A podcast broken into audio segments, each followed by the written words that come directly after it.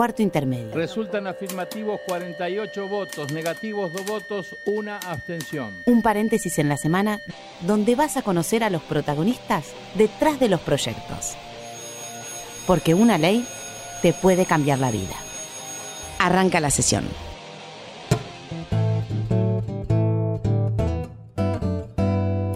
Hola, hola, hola, ¿cómo les va? Bienvenidos, esto es cuarto intermedio y los invito a que me acompañen este domingo de mediodía porque vamos a hablar de fútbol, pero vamos a hablar de la violencia en el fútbol y no podemos dejar de hablar de lo que ocurrió hace días atrás en el partido donde jugó River con Godoy Cruz por la Copa Argentina, donde la Agencia de Prevención de la Violencia en el Deporte realizó un operativo en las inmediaciones de la cancha de Lanús y detuvo a 51 hinchas de River. Tenían en su poder, bueno, armas, cuchillos. 25 de ellos tenían prohibido la entrada a los estadios y además de todo esto había pasacalles y también lo hicieron a través de las redes sociales enviando mensajes amenazantes contra la dirigencia de River. Uno de los mensajes hacían referencia, bueno, los altos costos que tienen las entradas para el Superclásico, que todos sabemos que River se enfrenta a Boca por las semifinales de la Copa Libertadores el primero de octubre.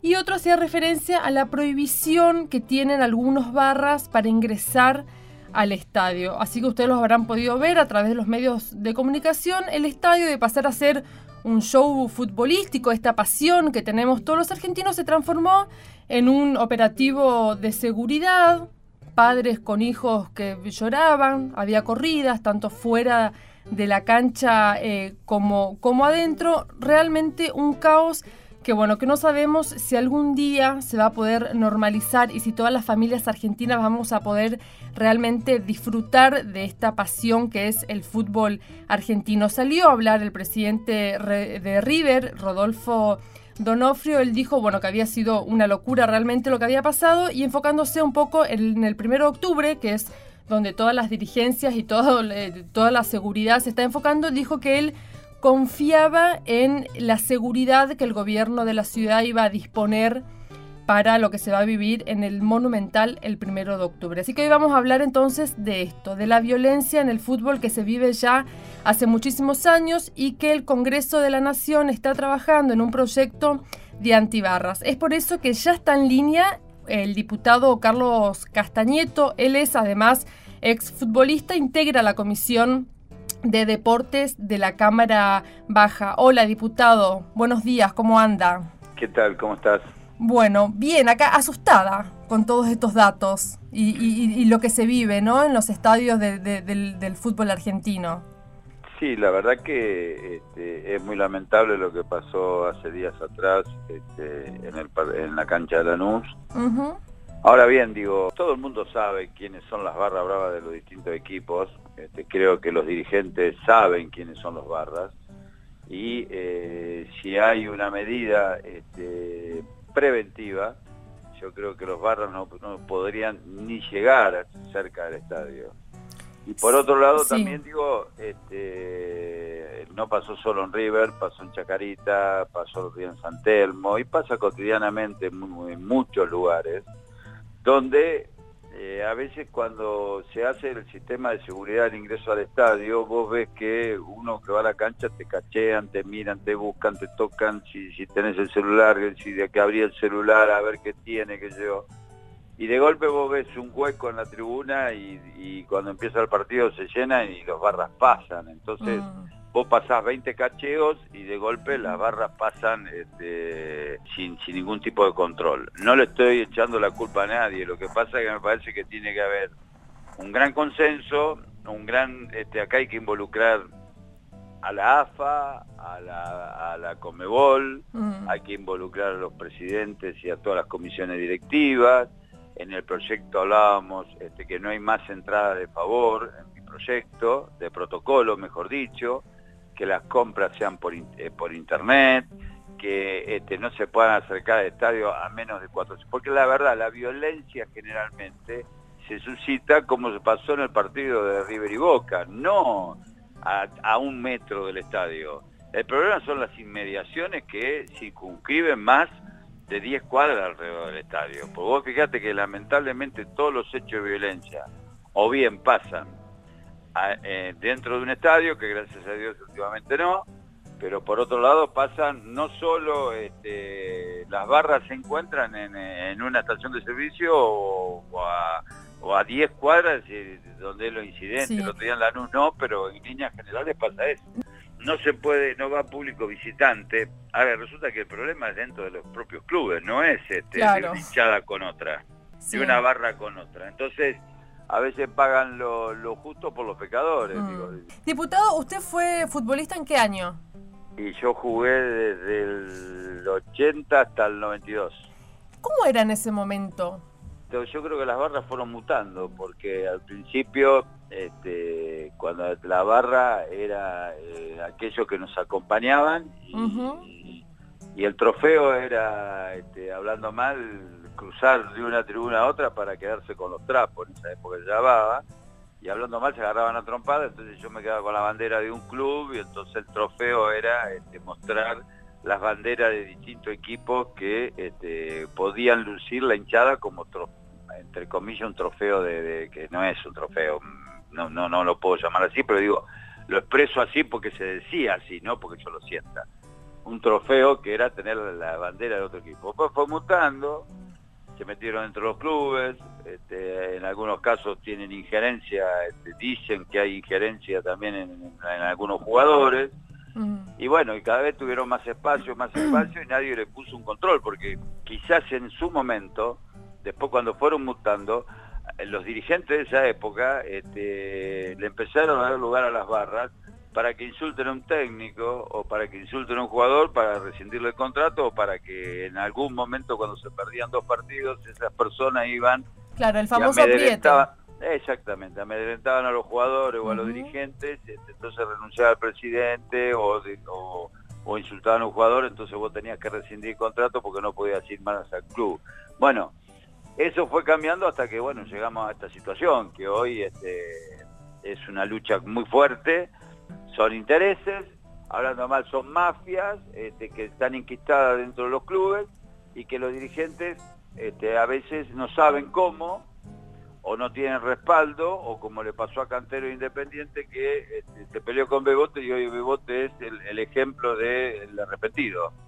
Entonces es muy difícil la situación y creo que tiene que haber una conjunción, digo, de futbolistas argentinos agremiados, de todos los sectores, para que esto se radique de una vez por todas y la familia pueda a la cancha, porque la verdad, el 99.5% de la gente quiere ver un espectáculo. Sí.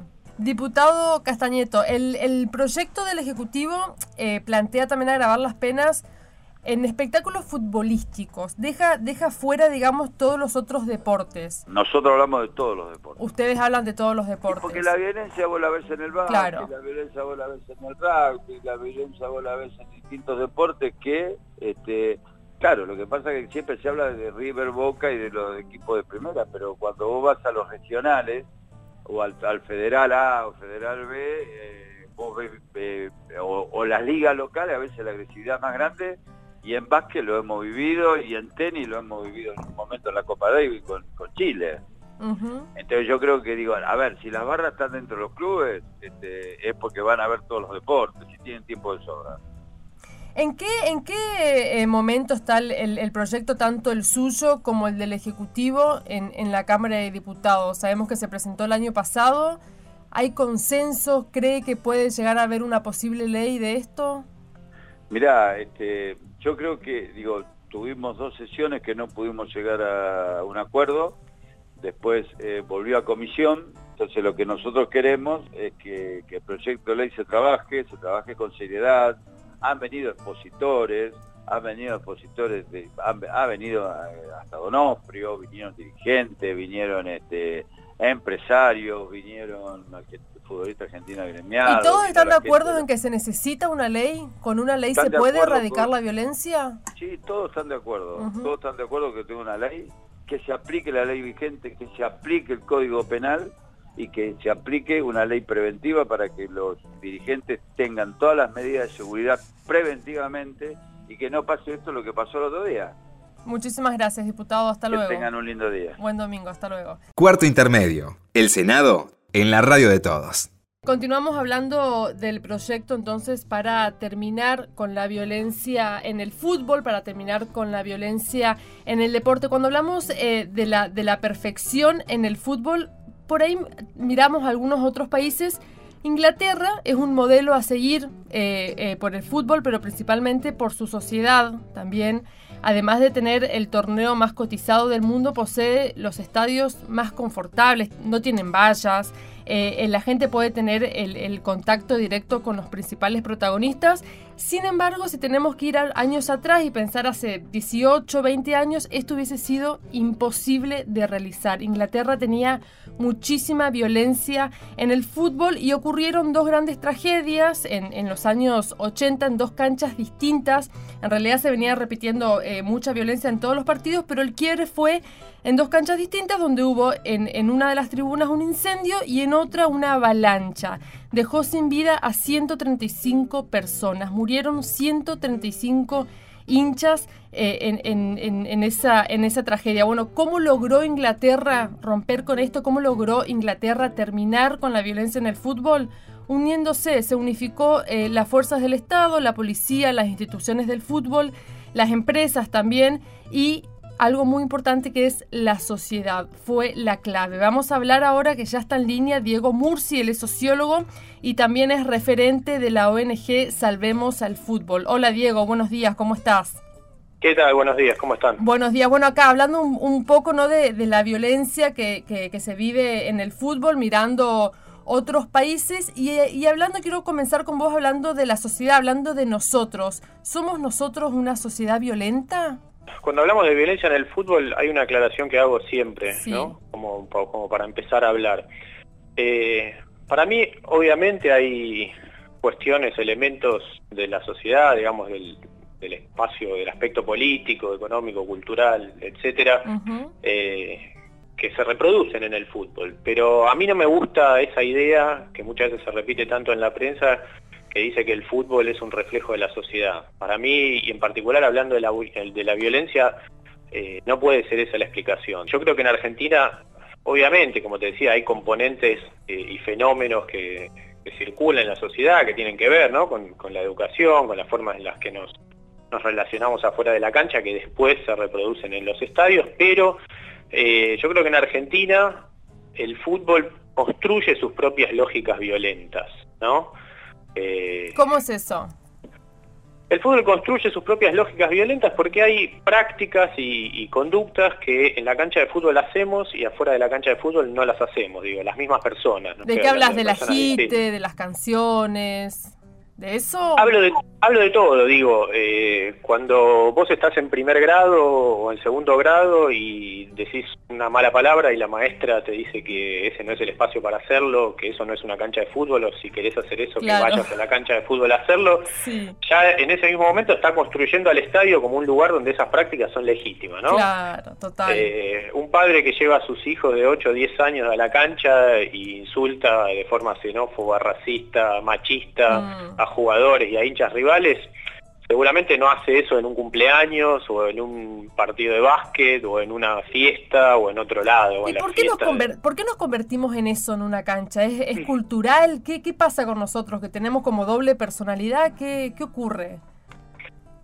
Eh, para mí es una construcción histórica de cómo vivimos el fútbol en Argentina, digamos, ¿no? El hincha en Argentina no es solamente un espectador, sino que con el paso del tiempo, ya desde los años 50, en la, histórica película de Disépolo, El hincha, mm. que recomiendo verla para... Es, vieja, digamos, pero es actual en un montón de cuestiones. Eh, el hincha, digamos, deja de ser un mero espectador y, lo que intenta es generar la mayor cantidad de cuestiones posibles para, para influir en el resultado, digo, ¿no? Mm. Eh, eso en paralelo con la formación de los grupos de, apoyo, vamos a decirlo entre comillas, que luego evolucionaron las barras bravas, ya da cuenta que el hincha argentino no es un hincha pasivo, ¿no? Entonces, digamos, eh, a partir de los cánticos, a partir de la competencia con las otras hinchadas, a partir de el amedrentamiento, a partir de eh, digamos, los cánticos para mí son una, pieza central ¿no? del aliento. Esto me han hecho varias entrevistas de, medios de afuera intentando eh, entender qué son los cánticos. ¿no? En mm. ningún país del mundo las, las hinchadas, la voz de los hinchas eh, aparece tanto como en Argentina, digamos, ¿no? Eh, Diego, vos recién eh, decías que, los hinchas en Argentina no son hinchas pasivos, pero ¿qué pasa cuando nos vamos a otro lado? Por ejemplo, cuando, cuando fue el 9 de diciembre la final River Boca en Madrid, donde parece que nos comportamos mejor. ¿Por qué? Bueno, yo creo que, que los contextos claramente influyen en las prácticas, ¿no? Y retomando lo que vos decías de, la, transformación en Inglaterra, eso lo marcó Inglaterra, digamos, después de las tragedias que vos habías mencionado, eh, inició un plan desde el Poder Ejecutivo, de, desde el Estado en general, eh, que tardó un año, digamos, hicieron un diagnóstico para saber qué era efectivamente lo que pasaba en las eh, que pasaba en el fútbol y en las canchas. En Inglaterra ese trabajo se hizo, se lo encargaba una persona llamada Lord Taylor. Taylor estuvo un año recorriendo las canchas y una de las cosas que dijo, además de eh, señalar las responsabilidades de los hinchas y de los hooligans en la construcción de la violencia, una de las cosas centrales que dijo fue bueno, los estadios ingleses no están preparados para recibir eh, a, los hinchas en general, digamos, la policía no está preparada para, controlar a los hinchas de la forma en la que debería, y la frase central ahí fue, dijo, eh, nosotros no podemos esperar que la gente eh, no se comporte como animales si los tratamos como animales, ¿no? Claro. Eh, hablando de la infraestructura también, digamos, de mm. estadios que estaban en muy malas condiciones, en baños insalubres, en puestos de comida deficientes, en accesos oscuros. Bueno, digo, muchas cosas que nosotros también vemos que suceden acá en Argentina porque todavía pasan.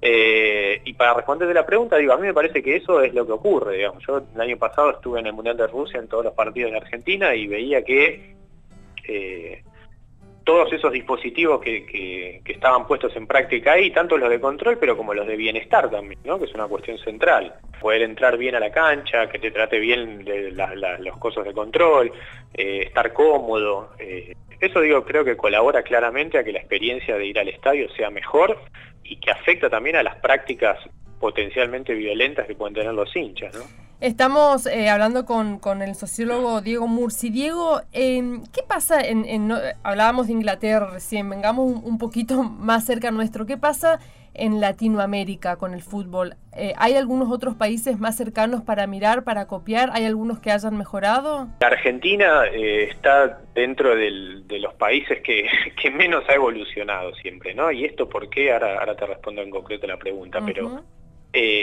pues yo creo que desde el 85, que fue la, sanción de la primera ley eh, de espectáculo futbolístico, que incluso todavía está vigente, la, se llamaba la ley de la Rúa en su momento, la 23184, eh, desde ese momento el Estado argentino ha pensado eh, el control de la violencia en el fútbol solamente desde un paradigma represivo y prohibitivo. Nunca se pensó de otra manera. Siempre las medidas que se tomaron fueron prohibir tal cosa, eh, sancionar tal otra, punir, eh, castigar, vigilar. Digo, nunca, se, nunca hubo otro, otro paradigma, ¿no? A diferencia de un montón de otros países de Europa y eh, curiosamente también de Latinoamérica, ¿no? Vos me preguntás de Latinoamérica, la, conflictividad en los estadios argentinos es de las mayores en Latinoamérica, te diría la mayor junto con Brasil, eh, pero en todos encontramos experiencias que apuntan a eh, buscar un camino alternativo, ¿no? En Chile, durante la presidencia de Bachelet, la última, se creó un departamento que se llamaba Estadio Seguro, era un departamento que dependía del Ministerio del Interior y lo que hicieron es empezar con el paradigma más represivo, pero después darse cuenta, digamos, yo he hablado con, la gente que lo, que lo gestionaba ese departamento eh, y me decían, bueno, nos dimos cuenta que esto tenía un límite, claro, no va. Vos no podés, no solamente reprimir a los hinchas y nada más, digamos, ¿no? Esperar que la, que la gente cambie sus prácticas solamente con la represión, digamos, mm. ¿no? Yo no estoy diciendo con esto que, eh, que haya que ir 100% por un paradigma del diálogo, porque eso también está eh, visto que no, no, funciona, digo, ¿no? Pero sí con, una cuestión que, que, combine ambas. Bueno, entonces te decía, en Chile, digamos, empezaron a abrir el diálogo con las barras, ¿no? Por parte de la policía, por parte del Estado. Eh, Colombia, digo, para mí es el caso paradigmático y el modelo a seguir. Colombia es un país con altos niveles de violencia, no en el fútbol, digo, general. Sí. Eh, y sin embargo, el, nivel del fútbol hicieron muchas políticas buenas, digamos, hicieron un plan a 10 años, un plan decenal que es para mí la vanguardia de Latinoamérica. organizan foros de barrismo, a lo, que ellos llaman barrismo social, que son foros eh, en distintas ciudades con miembros de las hinchadas, de los núcleos más importantes de las hinchadas, eh, donde realizan charlas, talleres, o sea, arman, arman cosas que, que acá, digamos, estamos lejos de poder pensar que, se podrían armar, ¿no? Bueno, Diego, te mando un beso grande y muchísimas gracias por, por este contacto. Que tengas un lindo domingo. Bueno, gracias por la, entrevista y bueno, estamos en contacto. Dale, un beso. Chao, Diego. Así pasó entonces Diego Murci, sociólogo y referente de la ONG Salvemos al Fútbol. Y ahora vamos a nuestro próximo invitado. Vamos eh, con alguien que sí dice de qué cuadro es. Él es hincha de Boca, es Carlos Aguas, es abogado, es presidente de la agrupación Boca es Boca y es también prosecretario del Club Atlético Boca Junior. Hola Carlos, buenos días, ¿cómo estás? Hola, ¿qué tal? ¿Cómo estás, Florencia? Uy, qué, qué, vozarrón, Carlos, pareces locutor. Deberías haber venido a hacer el programa conmigo. Carlos, sí. La verdad que tuve un programa de radio cuando era chico y no me fue tan bien. Ah, no, bueno, ¿y ahora cómo te estás yendo? Estamos hablando eh, de, de la violencia en el fútbol. ¿Cómo ves? ¿Cómo ves la violencia no solamente en Boca, sino en el fútbol en general en nuestro país? Pues nosotros hoy en el, en el club no, tenemos, estamos no teniendo problemas. Eh, la verdad que la situación la estamos manejando bastante bien, pero no, somos ajenos a lo que pasa en los alrededores, ¿no? Estamos con una sociedad muy violenta. Yo lo veo, vengo con, con mi auto y todos los días veo algún incidente en el cual uno se baja, se quieren pelear, en las casas discutimos de política que uno de un partido que otros del otro y se dejan de hablar. La verdad que estamos viviendo un momento difícil en cuanto a la, violencia en general. ¿Cómo, ¿Cómo se preparan ustedes para, bueno, para el superclásico, para el primero de octubre de la Copa Libertadores en cuanto a la seguridad? ¿Qué medidas están, están analizando, están tomando? Bueno, mira, en el partido que jugamos los otros días por el torneo, la verdad que fuimos bien llegamos a, River sin ningún tipo de inconveniente. El metro llegó bárbaro, la gente que, nos acompañó también en una combi con directivos llegó más bien, un operativo de seguridad muy pero muy bueno. Esperamos que el partido de, ida sea igual. Ojalá. Y el de vuelta lo mismo. Lo mismo. La verdad que esperamos que sea, que tengamos, que tengamos el mismo, el mismo apoyo de la seguridad del Estado, que la verdad que quien es responsable de la seguridad en, pública, ¿no? Entonces mm. me, pareció, me pareció muy bien. Carlos, ¿crees que en algún momento se podrá volver a los partidos con visitantes o lo ves lejos a eso? Mira, nosotros estamos charlando mucho en el club de empezar a sacar los alambrados. Ah, como hizo Banfield. Sí, tenemos ganas de, empezar de empezar este, a hacerlo, lo estamos estudiando paulatinamente, de ver hay, hay, lugares donde por ahí va a ser más complicado, porque Banfield sacó, pero no sacó en los sectores populares. ¿Crees eh, que estamos, vos en, el comienzo de la entrevista me decías que estamos eh, toda la sociedad como eh, violenta, enojada? ¿Crees que estamos preparados para, para sacar los alambrados de las canchas al estilo europeo? Y tendremos que empezar, porque en Europa también había tenían los problemas que, que tenemos nosotros hoy acá en la cancha. la cuestión es hacerse cargo de la seguridad, y poder, eh, poder empezar de a poco en lugares que son más tranquilos mm. y, ver la, posibilidad de que eso no, de no tener de no tener tanta protección tampoco pues se puede poner el un poco más bajo para que la gente pueda ver mejor Carlos, eh, ¿estás al tanto del, del, proyecto que presentó el año pasado el, Ejecutivo y también hay algunos otros proyectos de, de varios diputados eh, para terminar con la violencia en el fútbol y, y, para erradicar un poco las barra bravas? la verdad que son cuestiones que nos tenemos que poner todos de acuerdo, tenemos que ser muy disciplinados y tiene que haber eh, sanciones duras para aquellos que invadan una cancha o que arrojen algo en una cancha o mm. que eh, generen violencia dentro de una cancha. Tenemos que profundizar, yo creo que la, profundizando las penas tal vez podamos avanzar. Bueno, Carlos, muchas gracias por, por esta comunicación. Esperemos que el, primero de octubre eh, todo marche en paz. ¿Se anima a tirar algún resultado? no. Por favor. Lo que, me animo, a decirte es que confío mucho en el plantel, confío mucho en el cuerpo técnico y creo que vamos a jugar la final el 23 de noviembre. ¿Cómo van a ser los resultados? No sé. Lo que sí creo que va a pasar Boca. Bueno, Carlos, eh, éxitos para, para ambos equipos. Te mando un beso grande y, bueno, y muchas gracias por esta comunicación. Hasta luego, muchas gracias. Chao.